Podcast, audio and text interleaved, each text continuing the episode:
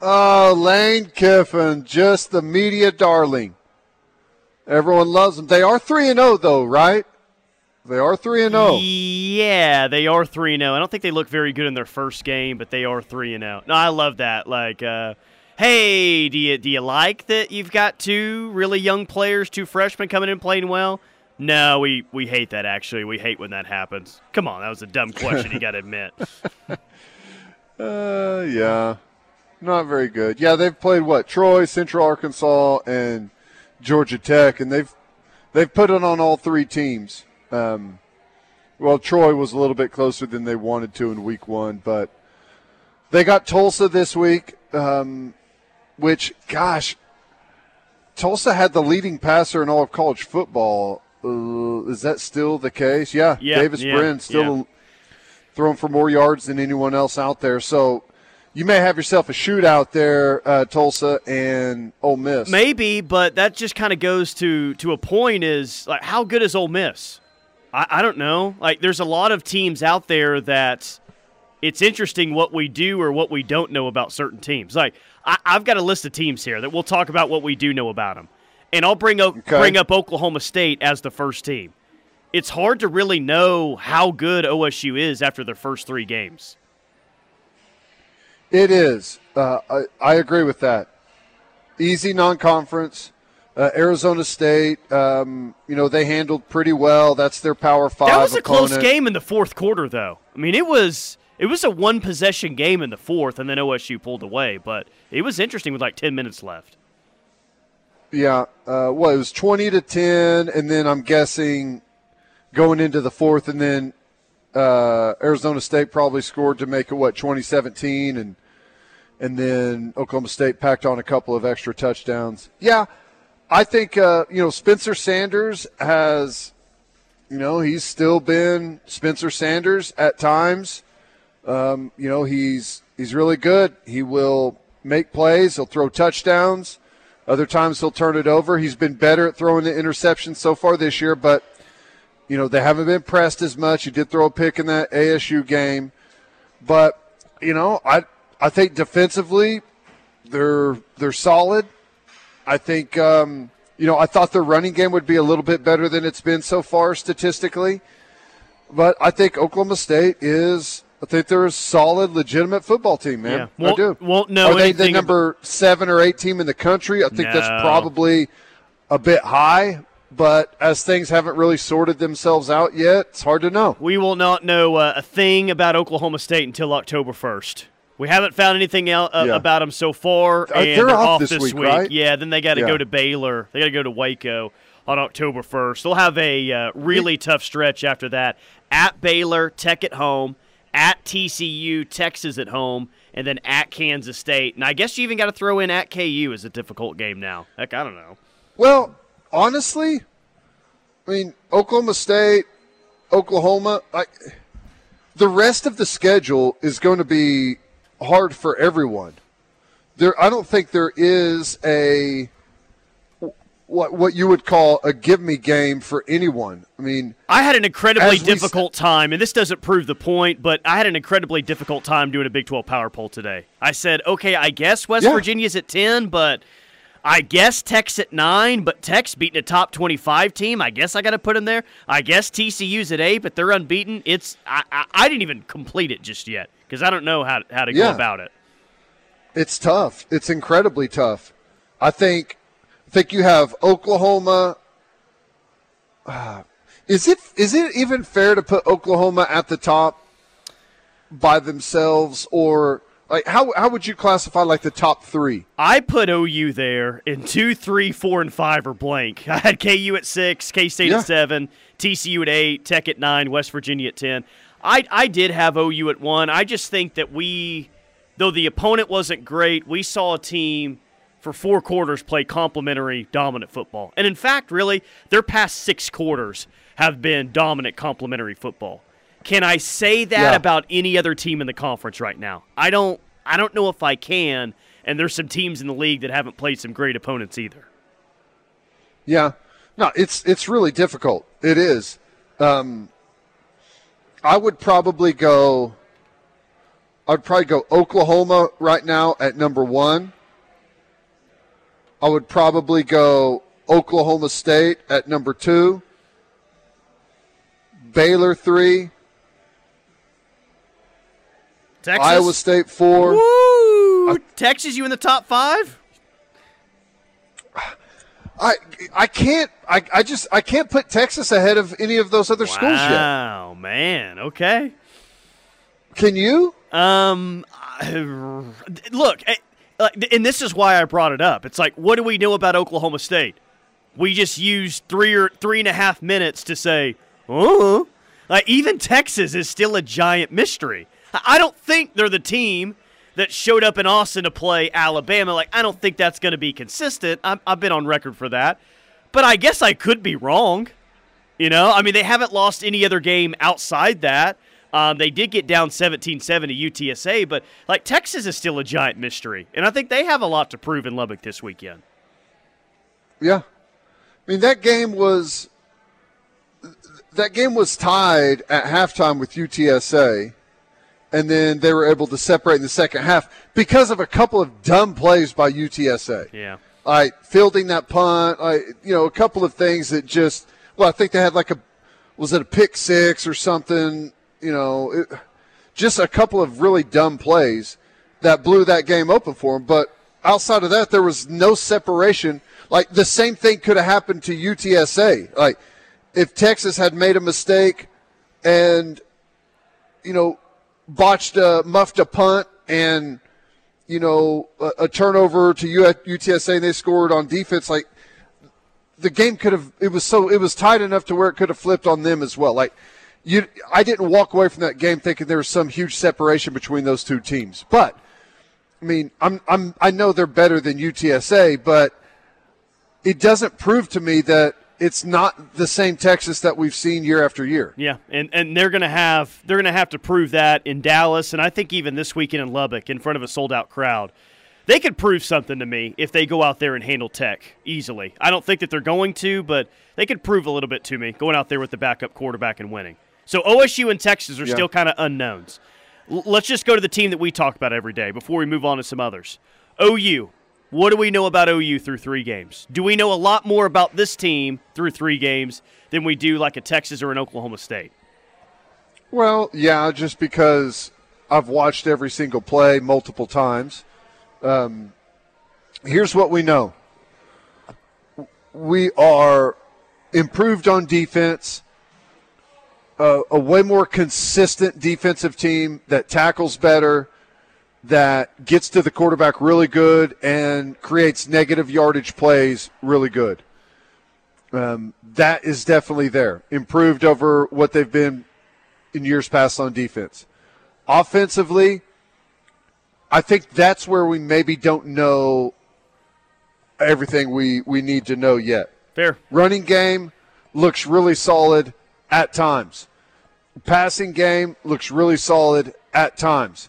Quarterback is dangerous in the running game, and you have to account for that. Special teams so far looks like it's adequate. I mean, I think weakness possibly offensive line, possibly the – I don't know. Man, it's so hard to say.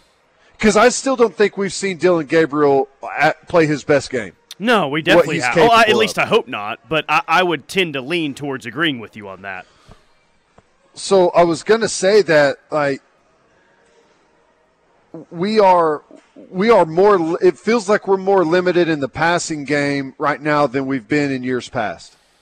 Do you agree with that? Yeah. No, I was encouraged by the – other wide receivers outside Marvin Mims, but I think I'm definitely okay with that. Now, I think they were better than last year, but I think you're talking about the last 5 or 6 years is what you're mentioning.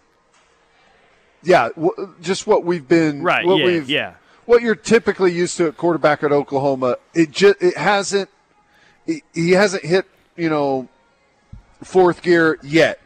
But I still think it can come around without a doubt. Yeah. I think he's going to continue to gain confidence. I think the – the offense. They're going to continue to expand things and make it more and more difficult on defenses. So I expect it to pick up steam, but, you know, we don't know that. Like, what we know right now is we may be a little bit more limited in the pass game than we have been in years past. Hey, text line, interact with this, 405-651-3439. I guess, what do you think that we know through three games about OU? I am definitely ready to say that they are better defensively. Like, to what level? I think that's going to have to be proven out over the next few weeks. But they're definitely better, and I even feel okay calling them a good defense at this point. Special teams is better. Like, the real big question mark to me is offensive line, and I think this Saturday could go a long way in kind of how I feel about that group going into October.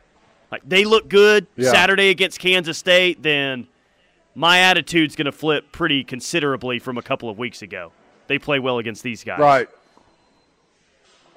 Yeah. Like, you're well, like, I think even your and our opinion of the offense as of right now seems to be pretty similar, but I feel like though we're kind of in lockstep, they play well on Saturday. I feel like both of us are going to say, yeah, they've opened things up. They're starting to hit a stride. Like, this offense is about to show its best ball. Yeah. That's what I think. I feel like they're going to start to click a little bit better. I think Gabriel is going to continue to settle into this offense.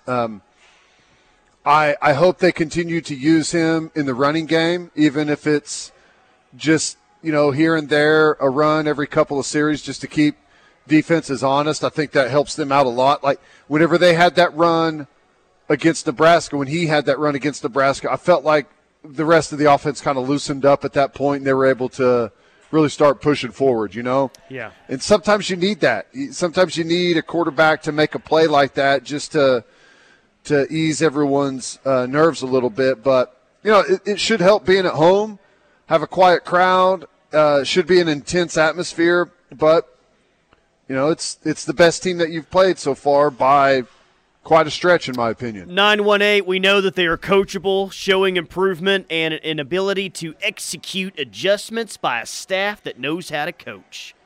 Let's see. Gunny says, we are all-around better team this year, no doubt. Special teams and defense are very much improved. Yeah. Huh. Well, I agree with that. The question is, can we marry an improved defense, and we don't know how good they're going to get, with the type of offensive production we've been used to? Like, they're right around the 500 yards a game number right now. Like, if they stay at that number, and we're 500.7 yards a game, 42.3 points per game, balance in run and pass. Like, if we stay right there and continue to be efficient with the football and not turning it over, that's you could turn yourself into a juggernaut real quickly. Sure. If that turns into consistency, we just, it's too early to know if that's going to be consistent throughout, because, you know, the level of opponent, you have to call it how it is, has not been great. Let's try to get a couple more teams in. What do we know about Muleshoe's USC team other than they're going to lose to Oregon State on Saturday? What do we know about them? We know offensively so far they've been excellent. They've got skilled players coming out their ears, quarterback, running back, wide receivers, but they're not good on the line of scrimmage. And they have a chance to be exposed in that avenue this week with Oregon State, who's – pretty dadgum good. But, you know, they may be good enough at the skill positions to be able to continue to win those football games. Defensively, not very good, although they've been opportunistic with turnovers, which helps out a ton. You know, they're not good in the front seven, and they lost a starting defensive end to a shoulder injury. That's going to hurt them even more. So, but offensively, you can't argue with it. Caleb Williams has been fantastic, and, you know, what they've got at skill position is scary. So, Yeah. They're averaging 50 points a game right now. But much like OU, this is by far and away, and not that Oregon State's a top 10 team, they're probably not even a top 25 team, but this is the best team that they're going to face in an environment that is what I – no, it's not their first road game, it's their second road game, but probably going to be a little bit tougher than what Stanford was. So this will be USC's toughest test. Yeah, you know, that is interesting. I think Corvallis is probably one of those places that whenever they have what they believe is a good football team, gets a bunch of momentum and turns into a pretty loud place to play. I don't even know if I've ever seen a game there on television. Yeah, well, I mean, that I've noticed the crowd. You go to bed really early. You've been a dad now for a few years, so probably not. I remember Oklahoma State playing out there. But I think that's the last time I watched the game there, and I can't even remember what the crowd looked like. Reser Stadium is where they play football, and they have for a while. It's a very small stadium, but I feel like even going back to the days where USC was good in the early 2000s, that was a place where they struggled a bit because all those games were at night. I remember USC, was it in like 04, something like that? Where it was like, it was late, it was really foggy outside, it just kind of had one of those weird environments, and Oregon State played them close and almost beat them. Historically, going back, they lost 28-20. Yeah, they lost their Mark Sanchez. Did they lose there in 08 with Mark Sanchez? Is that right? I'm a nerd if this is correct, but I feel like USC, that's number one USC. Beat number one USC 27-21. It's kind of embarrassing that I remember that, but it proves the point, I guess. Was Liner? No, you said Sanchez. That was Mark Sanchez year, yeah. Yeah, Sanchez was 18 of 29, 3 touchdowns and an interception. Look up 04. I think Oregon State got close to beating them at home in 04. Yeah, they did. That one, I had that one up a second ago. I think they lost by it was 28-20. Derek Anderson threw for 330 against number one USC. Leinart was 17-31, only 205. He got outplayed by Anderson. Unbelievable. Well, but he had 2 touchdowns. Yeah, you're a dork. Yeah, I know. What do we know about Tyler McComas? We know he's an incredible geek when it comes to old school football. I was embarrassed about that poll. I almost didn't want to say it. I was like, yeah, this is a little over the top. This looks a little psychotic if I know that one. Here's what I've noticed.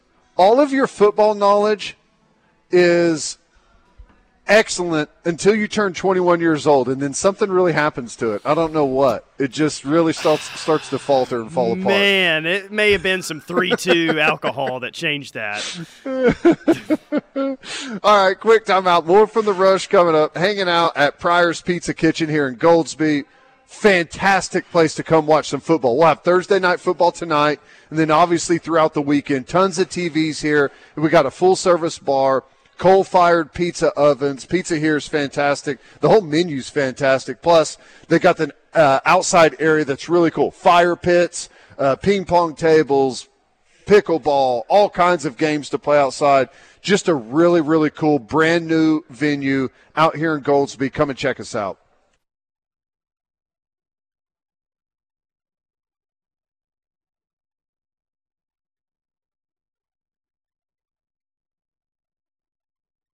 Every single Tuesday at 3:20, you can catch Bob Stoops right here on The Ref, the home of Sooner fans. Tyler McComas, Teddy Lehman. Someone on the text line says, Pryor Pizza really is top-notch. Rocky Kalmus ain't lying. Very true. It's amazing. I love it. Coal-fired pizza, just got a little bit more flavor to it. Excellent ingredients, but the atmosphere is what I love the most here. It's such a cool building. Like I said, the outdoor area is awesome. Tons of seating outdoors, fire pits outdoors, ping pong, pickleball, just a really, really cool venue. You know who was having a really good game on Saturday, but it got overshadowed by one big play? That was Deshaun White. I thought, were you going to guess Deshaun White, or were you going to say someone else? No. I didn't know who I was going to say. I just wanted to say yes. But I agree. He's he's settled into that role and looks super, super aggressive. Problem is, he's got a freshman chomping out the hills there. Yeah, and that's what I wanted to bring up is, you know, because there's a lot of people now is, well, Kanak, you've got to play Kanak more. You've got to put Kanak out there in situations more moving forward. And maybe that's right. I just wonder how much he's going to play this week, because this is an offense, and we've seen it in the past with young backers or young guys at that position anyway, where it's a challenge playing against these guys in the run game. So I think that he's probably going to play. I'm wondering how much run he's actually going to get on Saturday. None. Unless there's an injury or a situation like what happened at Nebraska. And that's whenever he'll get in the game, at the end, or if he's forced to. There's just too much experience there.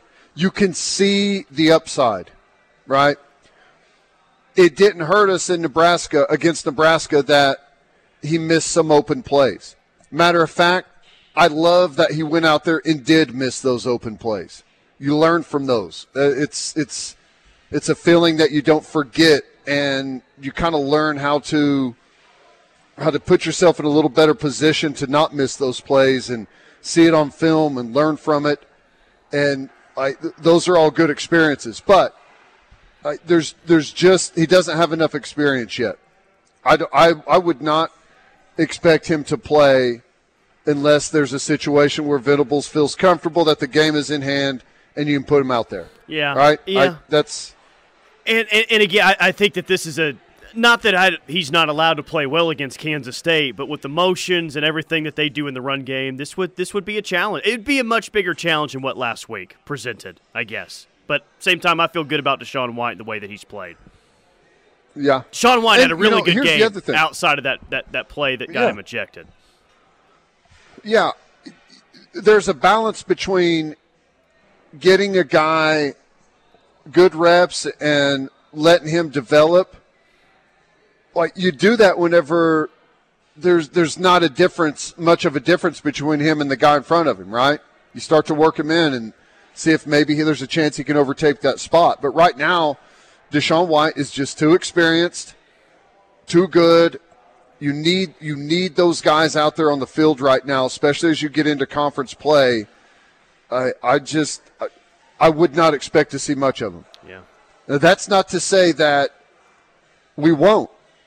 And Venables may start off, rotating him in every now and then just to get a feel to see how he can handle it. And if he's clean, no mistakes, he's where he's supposed to be, makes the plays he's supposed to, you continue to get him more and more run. But I would expect him to be – he's a number two. I think he would be a number two at this point. Text line says Deshaun White will miss the first half. Who else would start but Kanak? No, Deshaun White's available for the whole game. Yeah. Yeah, it was in the first half. Right. He had to miss the second half. If you get that and you have to, if it happens in the first half, you can come back for the next game. So that's correct. Even Brent got that confused, though, in the post-game press conference, and Mike had to come back and say, Mike Houck had to say, yeah, actually, he's good to go for the game next week. All good. Yeah. Yeah. I don't know. It's hard to say. I thought he played really well, but I don't think he played good enough to abandon Deshaun White. Oh, that's totally fair. The most experienced player on defense that they've got. This text is interesting, though. Do you burn Jaren Kanak's red shirt this year if you don't have to? Yeah. I think that's probably going to end up happening. He'll play in more than 4 football games this year. Yeah, I think so too. The red shirt thing is Kanak's not – he's not going anywhere. I mean, I guess you never know, but I wouldn't expect him to transfer. But you want him to be – he's going to be a starter next year. Yes, he will. And you want to have him as experienced as possible. And, you need him to be up and ready to go in at any moment, just like he did against Nebraska. I don't think you worry about burning the red shirt at all. You just have to consider it as he's a true freshman this year, and he's using this year of eligibility. Because, frankly, I don't know that he's going to be a guy that's would be hanging around that extra year anyways. Yeah. If it all goes according to plan, yeah, he should be a 3-year guy. But Kanak, even if they do redshirt him, which I think is a very low probability, he's not going to transfer after 1 year after basically picking Oklahoma due solely because of Brent Venables. Right. That guy ain't leaving, man. No, regardless of what happens this year, he could not play another down, and he'll be back next season. This text says, even with Justin Harrington, like if you're talking about Justin Harrington, like next year as a starter, like this is his last year. I believe this is his last year of eligibility, Justin Harrington. Is that right? I feel like that's the case. I can't ever – it's all so screwed up. I can't ever remember. But, yeah, that may be the case. Harrington is going to be – he's going to be the passing situation cheetah whenever they're in like dime with the one backer where Deshaun White's the lone backer out there and comes in and plays the Mike spot. That's whenever Harrington's going to play the cheetah spot. Other than that, like whenever they're in the 3-3 scheme, he plays that third safety. So I don't know. I have no idea what they're going to do with Kanak. He looks solid. I think if you were forced into a position, if Deshaun White were to go down and Kanak had to step in, I think by the end of the season he'd probably be playing fantastic football, and it probably wouldn't even take that long. But, you know, you have to rely on, at least right now, you know, because you got to remember, Kanak has seen the field in 3 games. Deshaun White's basically been a player and a starter for 5 years. So the amount of experience difference between the two is vast. Kanak is a better athlete, has a much higher ceiling, but Deshaun White right now is too good in these critical games to pull him out on like a not an experiment, but on a developmental workload for Kanak. You know what I'm saying? Oh, it's just – but that's not saying that Venables won't do it if – like, he's seen him practice. He knows how comfortable he is. I trust his judgment on that. So if he doesn't play him, it's because he thinks Deshaun White gives you a much better chance to win the football game. And I know everyone's – like, this is where we are, where we have to – pick and needle different things about who's playing and who's not instead of just the defense has been really good right now. Obviously, the starting 11 is just fine. Not that you can't be better in some spots, but it's okay. Like I want to see Jaren Kanak out there more, but Deshaun White's been pretty good. And by the way, good point by Mike on Twitter. The guys that have been on the special teams units ain't redshirting, and that's exactly right. And I love that kid, man. I love that kid on special teams.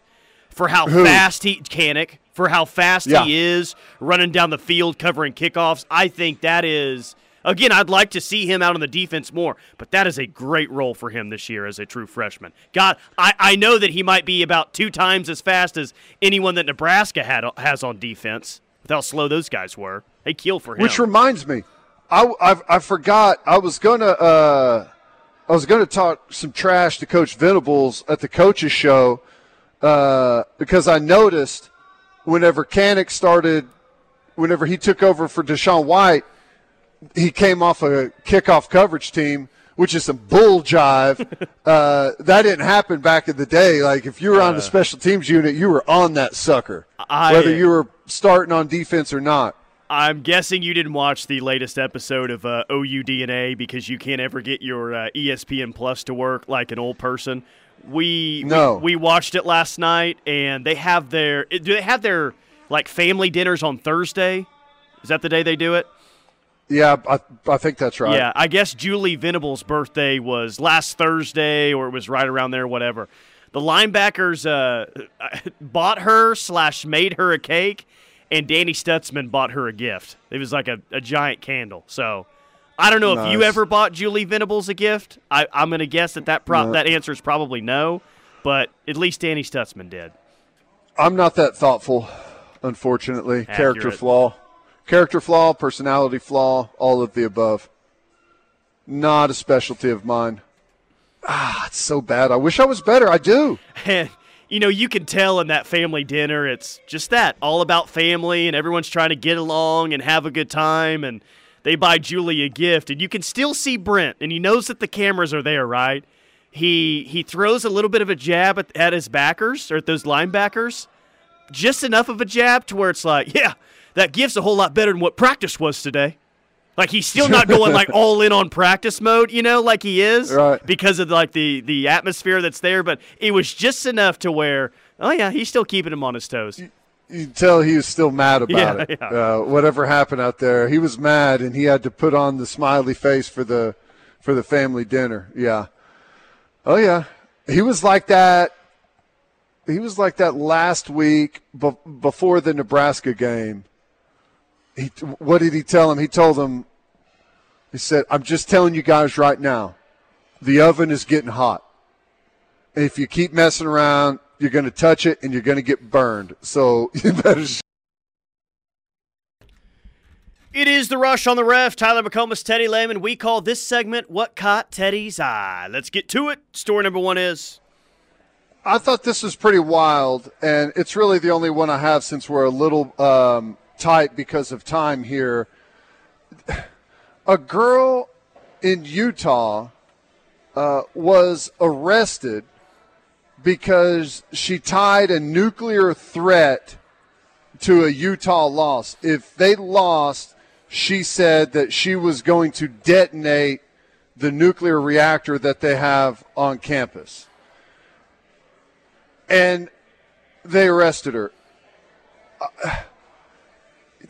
This is like the equivalent of me saying, if OU doesn't beat Kansas State this year, I'm going to slam the moon into earth. The girl doesn't have a nuclear weapon, and she doesn't have the capability to detonate the nuclear reactor on campus. But what she did have was Utah minus the 12.5, and I'm sure. So that's what caused this type of reaction here.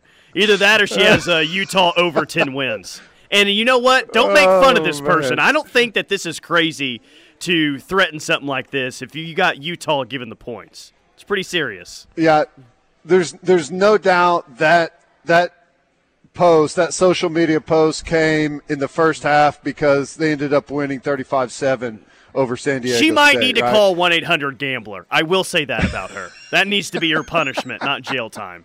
That should be her one phone call from prison, is 1-800-GAMBLER. Whatever it is now. I mean, I get taking threats seriously, but, I mean, you have to vet the threats at least somewhat, don't you? I mean, come on. We're not even talking about – she's talking about a football game. It's not even anything serious. It's nothing political. It's nothing – I don't know. I just thought that was funny that they actually arrested her. LSU gets a 1-year probation from the NCAA and self-imposes a $5,000 fine for recruiting violations committed by former LSU offensive line coach James Craig, who gets a 3-year show cause. So LSU, they got to be eating bologna sandwiches for the next couple of weeks. They've self-imposed a $5,000 fine. Yeah, and the same guy – he won $500,000 off of LSU whenever he said that LSU terminated his contract without cause, right? Got awarded $500K. Yeah. It's pretty crazy. It is nuts. Wow. Yeah. There was some drama that happened in Norman earlier today about a very touchy subject. Yeah. There was a tweet that was put out, Sooner fans, the day has come. Tailgating has returned to Lindsay Street. Sign just put up right across the street from the South Oval. And there was like a tailgating permitted in this area sign that was put in the South Oval, right? I feel like it was a pretty small, like, kind of strip there, but there was a sign put up. Okay. Who put the tweet out or whatever, the post? Tyler LaDuca from he's a like an OU Nightly Sooner Sports Pad student at OU. And then I guess a short time after, there was an update that said, while the sign was put up by a person in a campus employee uniform, a university source has told me it was a mistake. Campus is now looking into how it happened. Seems to be a simple human error here. Sign placed at the wrong location by a campus employee. So a campus employee, I guess, was asked to go and put tailgating permitted in this area sign and accidentally put it in the one place that had everyone excited for about a couple of hours. Now, tell me where exactly the sign was. I don't know. It was across the street from the South Oval. So, like, basically on Lindsay Street. It's a small section of it, I think. Huh. Well, it sounds like at least it may have gone in the wrong place, but it sounds like maybe there's going to be somewhere they're opening up that wasn't open previously, right? I wouldn't get my hopes up about that. That individual just might have made a mistake. Someone's now going to go place that in the president's lawn up there on Boyd Street. That's pretty funny. Yeah, Arizona State. I got one more. Yeah, I got one more. Arizona State. That job is open. We know that, and it looks like Matt Rhule, Kenny Dillingham might be the top two targets that ASU is looking at. Rhule? Yeah. The guy currently under contract with the Carolina Panthers. He is 0-2 for the head coach at Arizona State. That is the guy that is being referenced. Yes. Okay. Well, that would be a home run hire, no doubt, for Arizona State. But come on, man. If Matt Rhule gets fired at Carolina, he can coach pretty much anywhere in college football that he wants, right? That has an opening.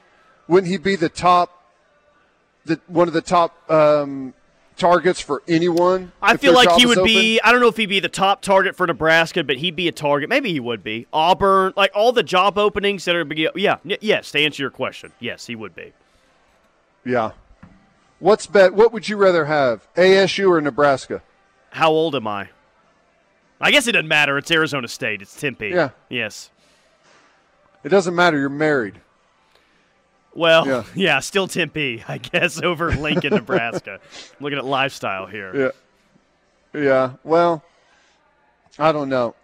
So there was also Grinch rumored for that job, right? I haven't seen Alex Grinch rumored for that job, but if he continues to get 9 turnovers a game like they're getting, he might end up getting that job. Yeah. Yeah. I imagine this would be the time that we see Grinch jump off and grab something if he's got an opportunity for a Power 5 job. Yes, he would.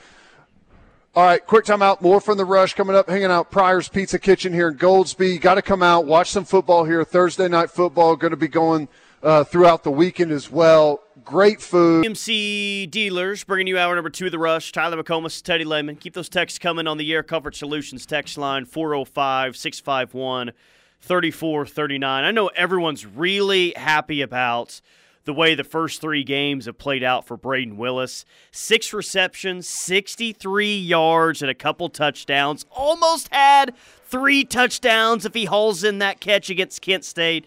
But he's also OU's second leading passer right now after that TD pass that he had to Marcus Major. The first 3 games for Braden Willis, was that just situational, the first 3, or is he going to continue to be a big factor in this offense moving forward?